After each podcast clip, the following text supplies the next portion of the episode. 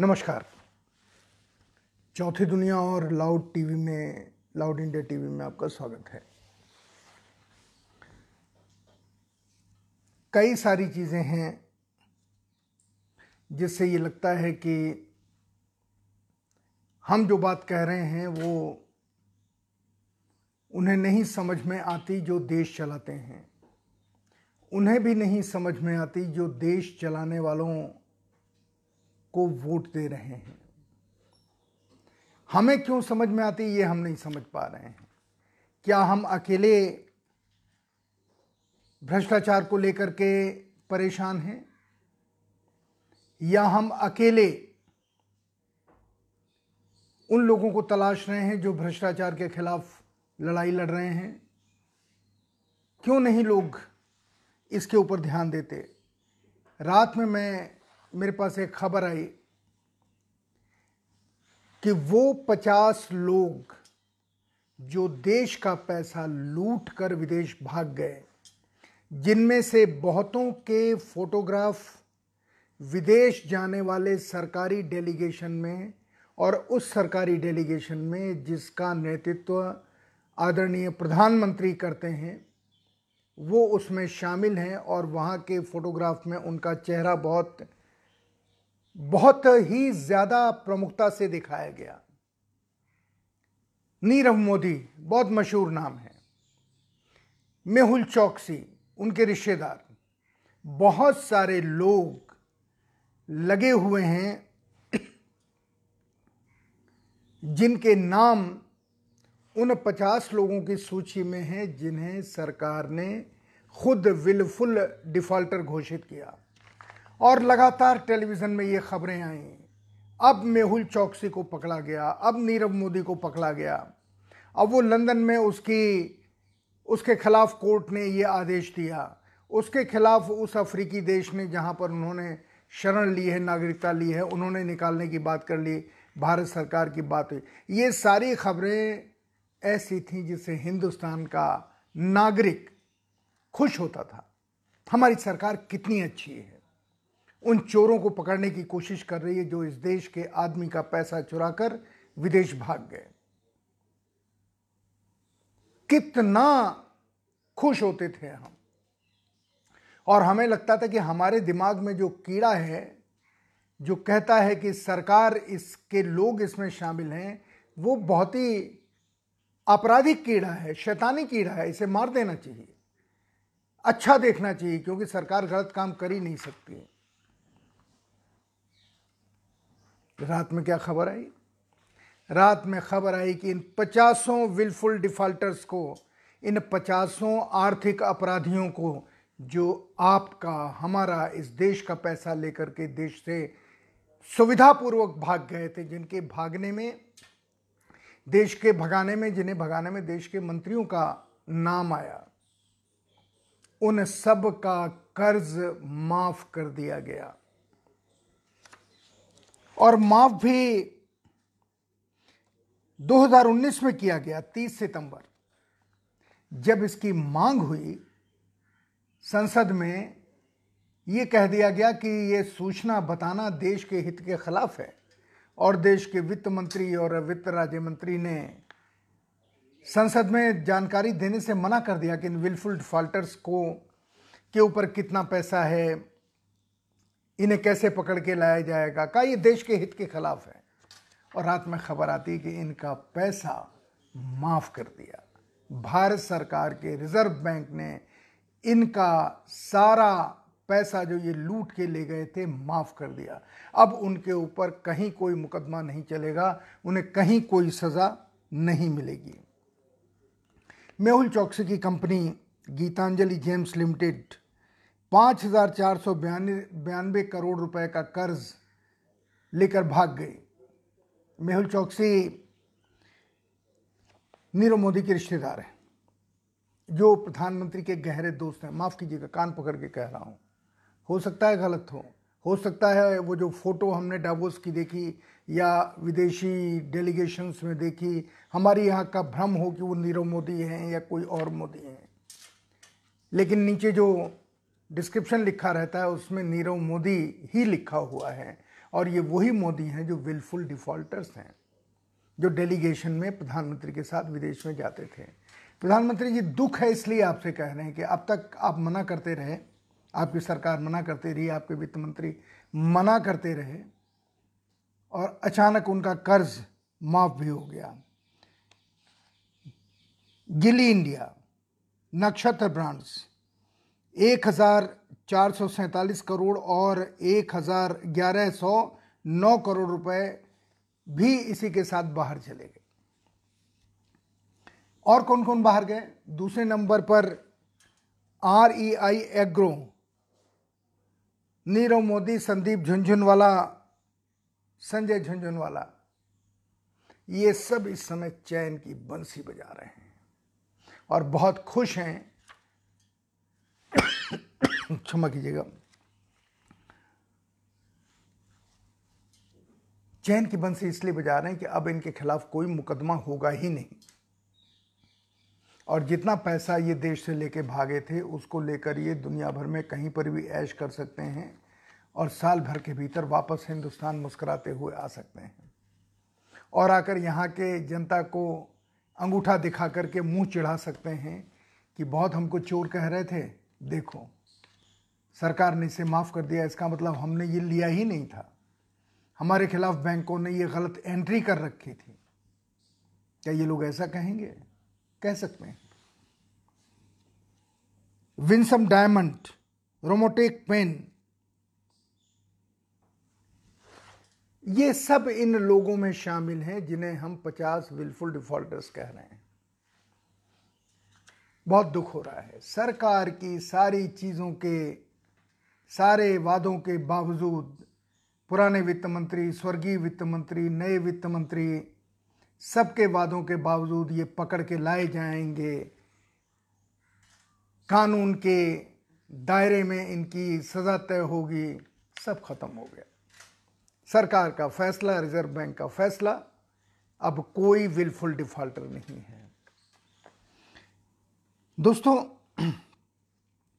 जब ये कोरोना शुरू हुआ था, अगर आपको याद हो, हमने कहा था कि कोरोना किट, टेस्ट किट ख़रीदने में, चूँकि इस देश के लोगों की ज़िंदगी और मौत का सवाल है, और अक्सर ख़रीद में करप्शन होता है, भारत सरकार को, अपने मंत्रियों को ये ज़िम्मेदारी देनी चाहिए कि अगर कोरोना बीमारी से लड़ने के लिए चाहे टेस्ट किट हो, चाहे पीपीई किट हो, चाहे मास्क हो, जो भी हो, उसको लेने में अगर करप्शन होता है और गलत चीज़ें, नकली चीज़ें खरीदी जाती हैं तो ज़िम्मेदारी तय होनी चाहिए और उस व्यक्ति को देश के सामने सज़ा मिलनी चाहिए, क्योंकि प्रधानमंत्री ने संपूर्ण लॉकडाउन किया और कहा कि इस कोरोना की वजह से हम कर्फ्यू जैसी स्थिति में हैं। और कई बार देश के सामने आके उन्होंने लोगों को उनकी ज़िम्मेदारी याद दिलाई।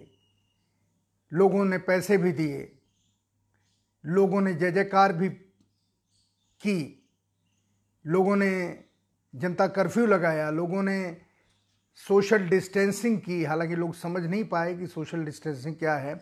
बहुत बाद में प्रधानमंत्री जी ने दो गज दूरी की बात की। दो गज दूरी की। इन सारी चीज़ों के बावजूद, अगर बंटवारे का कमीशन के या प्रॉफिट के बंटवारे का झगड़ा नहीं होता, आप ये समझ लो, ये घोटाला सामने ही नहीं आता। धन्यवाद हाई कोर्ट को, जिसमें बंटवारे में जिसे कम मिला वो पार्टी गई और हाई कोर्ट ने इस खरीद में जो भ्रष्टाचार हुआ है, उसका खुलासा कर दिया। और एक कीमत तय की। और इसमें कौन शामिल है? सबसे पहले आईसीएमआर शामिल है, जिसने खरीदने का ऑर्डर दिया, जिसने पास किया टेस्ट किट को। और अब वो सारी टेस्ट किट कहा गया कि गलत हैं। इन्हें नहीं इस्तेमाल करेंगे, न राज्य सरकारें करेंगी। चीन आपको गिफ्ट नहीं दे रहा था। चीन से आपने एडवांस पैसा दे करके इनको खरीदा। अब वो पैसा आपका वापस नहीं आएगा। देश का पैसा लग रहा है, इनके चाचा का पैसा था, इनके घर का पैसा था, जिसे इन्होंने किसी मेले में खर्च कर दिया। अपनी अयाशी के लिए या अपने शौक के लिए। सरकार को नहीं नज़र आता कि देश के लोगों की ज़िंदगी से खिलवाड़ सरकार के ही अंग कर रहे हैं। अगर सरकार के अंग देश के लोगों की ज़िंदगी के साथ खेल कर रहे हैं, उनके ऊपर लगाम लगाने का जिम्मा किसके ऊपर है?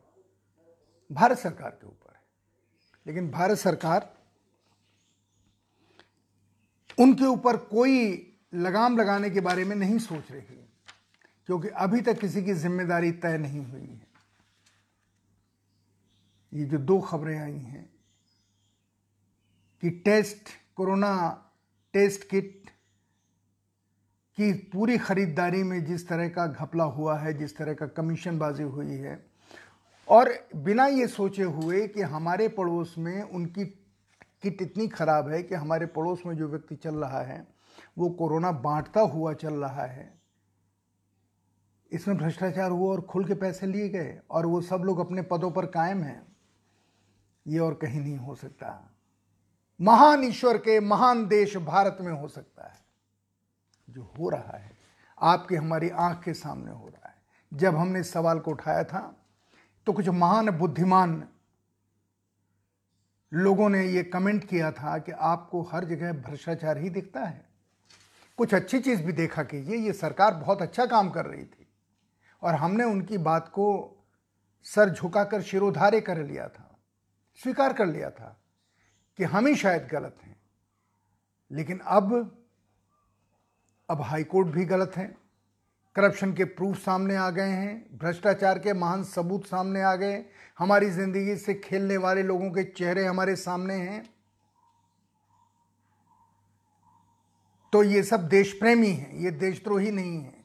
जिन्होंने कोरोना जैसी बीमारी में लोगों की ज़िंदगी से खेलने की कोशिश की, ये सब देशभक्त हैं। देश प्रेमी हैं। जो सवाल उठा रहे हैं, वो देशद्रोही हैं क्या? आँखें शर्म से नीची नहीं झुकती। कभी भी अंतरात्मा आपकी नहीं बोलती कि आप अब तक गलत कमेंट कर रहे थे और अब भी आप सही बात कहने से हिचक रहे हैं।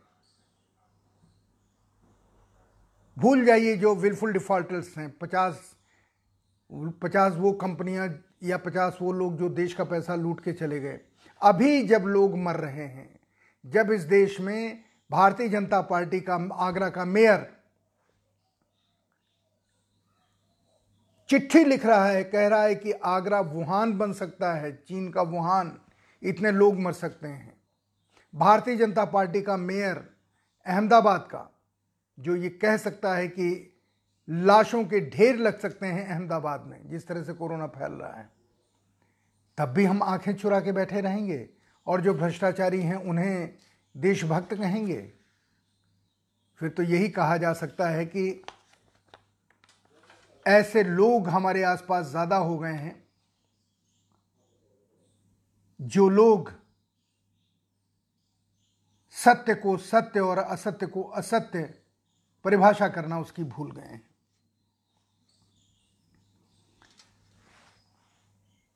सबसे बड़ा सवाल है कि ज़िंदगी का दर्द हम सब लोग जो अपने घरों में बैठे हैं या देश के प्रति अपनी ज़िम्मेदारी महसूस करते हैं, वो ज़िंदगी का दर्द हमें क्यों महसूस नहीं होता? आज एक फुटेज देखा टेलीविज़न के ऊपर। बंबई से आंध्रा की यात्रा पर लोग चल पड़े क्योंकि खाने को नहीं है, औरतें हैं, बच्चे हैं। उसमें से आधे से ज़्यादा के ज़्यादा के पैरों में हवाई चप्पल भी नहीं है। और ये जो तपती हुई गर्मी है, किसी भी सड़क के ऊपर आप अगर अनुभव लेना चाहें, नंगे पैर किसी भी सड़क पर, दोपहर में बारह से दो के बीच में खड़े हो जाइए। पाँच मिनट अगर खड़े रह पाएँगे तो मान लीजिए कि आप परमवीर लोगों की श्रेणी में हैं। वो लोग बम्बई से आंध्रा जा रहे हैं। मजदूर हैं। चूँकि जाने का कोई साधन नहीं है तो खा, और खाने का भी कोई साधन नहीं है, वो नंगे पैर निकल पड़े उनके पैरों में चप्पलें नहीं हैं। नंगे पैर। तपती सड़क के ऊपर, डामर की तपती सड़क के ऊपर चलते चले जा रहे हैं। उत्तर प्रदेश की तरफ़ जाने वालों का भी, बिहार की तरफ़ जाने वालों का भी यही हाल है। नीतीश कुमार जी बयान दे रहे हैं कि सबके लिए एक सी नीति होनी चाहिए अलग अलग नीतियाँ नहीं होनी चाहिए। बिहार के लड़के फंसे हुए हैं कोटा में। उत्तर प्रदेश के लड़के और महाराष्ट्र के लड़कों को उनकी सरकारें वापस ले आई। नीतीश जी कह रहे हैं, ये लॉकडाउन तोड़ना है। आज योगी जी प्रयागराज में जो बाहर के छात्र हैं, उन्हें उनके राज्यों में भेजने की योजना उन्होंने बना ली है। ज़ाहिर है, केंद्र से मिल के बनाई होगी। लेकिन ये जो मज़दूर जो हमारे पेट में रोटी डालते हैं, जो अपने गाँव से, अपने घर से, बड़े शहरों में काम करने के लिए गए, जो पूरे कंस्ट्रक्शन इंडस्ट्री को बेसिकली चलाते हैं, इनके लिए कोई साधन नहीं हो सकता। सरकार के पास इतना पैसा है कि विलफुल डिफ़ाल्टर्स की जो बैंक का पैसा लूट के गए तो उस पैसे को माफ़ कर सकती है सरकार। सरकार, अभी मैंने कहा कि करप्शन को माफ़ कर सकती है, जो इतने करोड़ किट खरीदी गई कोरोना के टेस्ट के लिए, उसमें करप्शन हुआ, उसे माफ़ कर सकती है। पर इन मज़दूरों के लिए योजना पूर्वक दो दिन के लिए रेल या बसें नहीं चला सकती। ये नहीं कह रहा हूँ बसें चलाइए। पर ये असमानता तो देखिए कि वो गरीब जो विकास का पहिया चलाता है, वो तो नंगे पैर भरी धूप में अपने छः महीने के बच्चों को लिए हुए अपने अपने घरों की तरफ़ निकल पड़ते हैं क्योंकि उनके पास कोई सहारा नहीं है जाने का। और उन्हें ये लग रहा है कि तीन तारीख को भी ये सारी चीज़ें, तीन मई को भी ये सारी चीज़ें शुरू नहीं होंगी। ये सब ऐसे ही बंद चलेगा और कहीं जून या सितंबर ना आ जाए, इस डर से वो लोग जा रहे हैं। उनके खाने का कहीं कोई इंतज़ाम नहीं। वादे हवा हवाई हैं। हमारे पत्रकार भाई इनका जायज़ा नहीं लेते क्योंकि वो उनके लिए, उनके टेलीविज़न के ऊपर वो चेहरे खूबसूरत नहीं हैं। मज़दूर औरतों के चेहरे, मज़दूर पुरुषों के चेहरे, मज़दूर बच्चों के चेहरे खूबसूरत नहीं हैं। तो वो टेलीविज़न के लिए नहीं है। वो मरने के लिए उन्हें कैसा खाना मिलता है, वो देखने की फुर्सत इन पत्रकारों को नहीं है। वो बेचारे मरते हुए अपने घर की तरफ़ अभी भी जा रहे हैं और सारे मुख्यमंत्री बसें चला रहे हैं, लेकिन जिनके लिए चला रहे हैं, आप देखिए। शायद इन मज़दूरों को मर जाना चाहिए। हम भी इनके खिलाफ क्यों बातें, इनके बारे में क्यों बातें कर रहे हैं? अगर हम बातें करेंगे तो आप में से बहुतों से गाली खाएँगे ना कि मज़दूरों का पक्ष लेता है, जिन मज़दूरों का इस इकोनॉमी में कोई स्थान नहीं है, इस मार्केट इकोनॉमी में मज़दूरों के लिए कोई जगह नहीं है। ये तो उन्हीं के लिए है, जो मार्केट इकोनॉमी में दो पैसे का, चाहे अपनी प्रतिभा से, चाहे अपने पैसे से योगदान कर सकते हैं।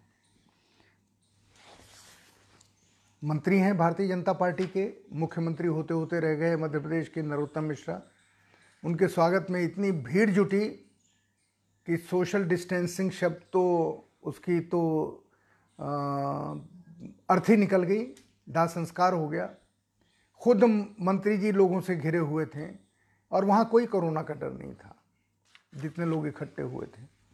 ये मैं सिर्फ़ इसलिए कह रहा हूँ कि प्रधानमंत्री जी, आपके लोग जब आपकी बात नहीं मानते उदाहरण पेश नहीं करते और फिर आपके लोग तलाशते हैं, पाल घर में, क्या वहाँ कोई मुसलमान का एक घर मिल जाए?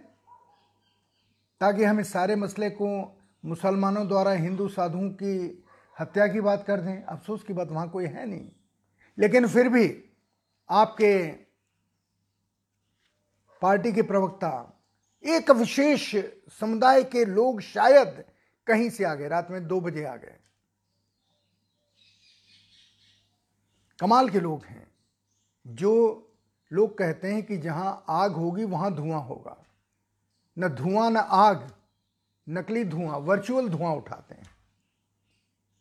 और लोगों को धार्मिक उन्माद फैलाने का पूरा इंतज़ाम कर रहे हैं।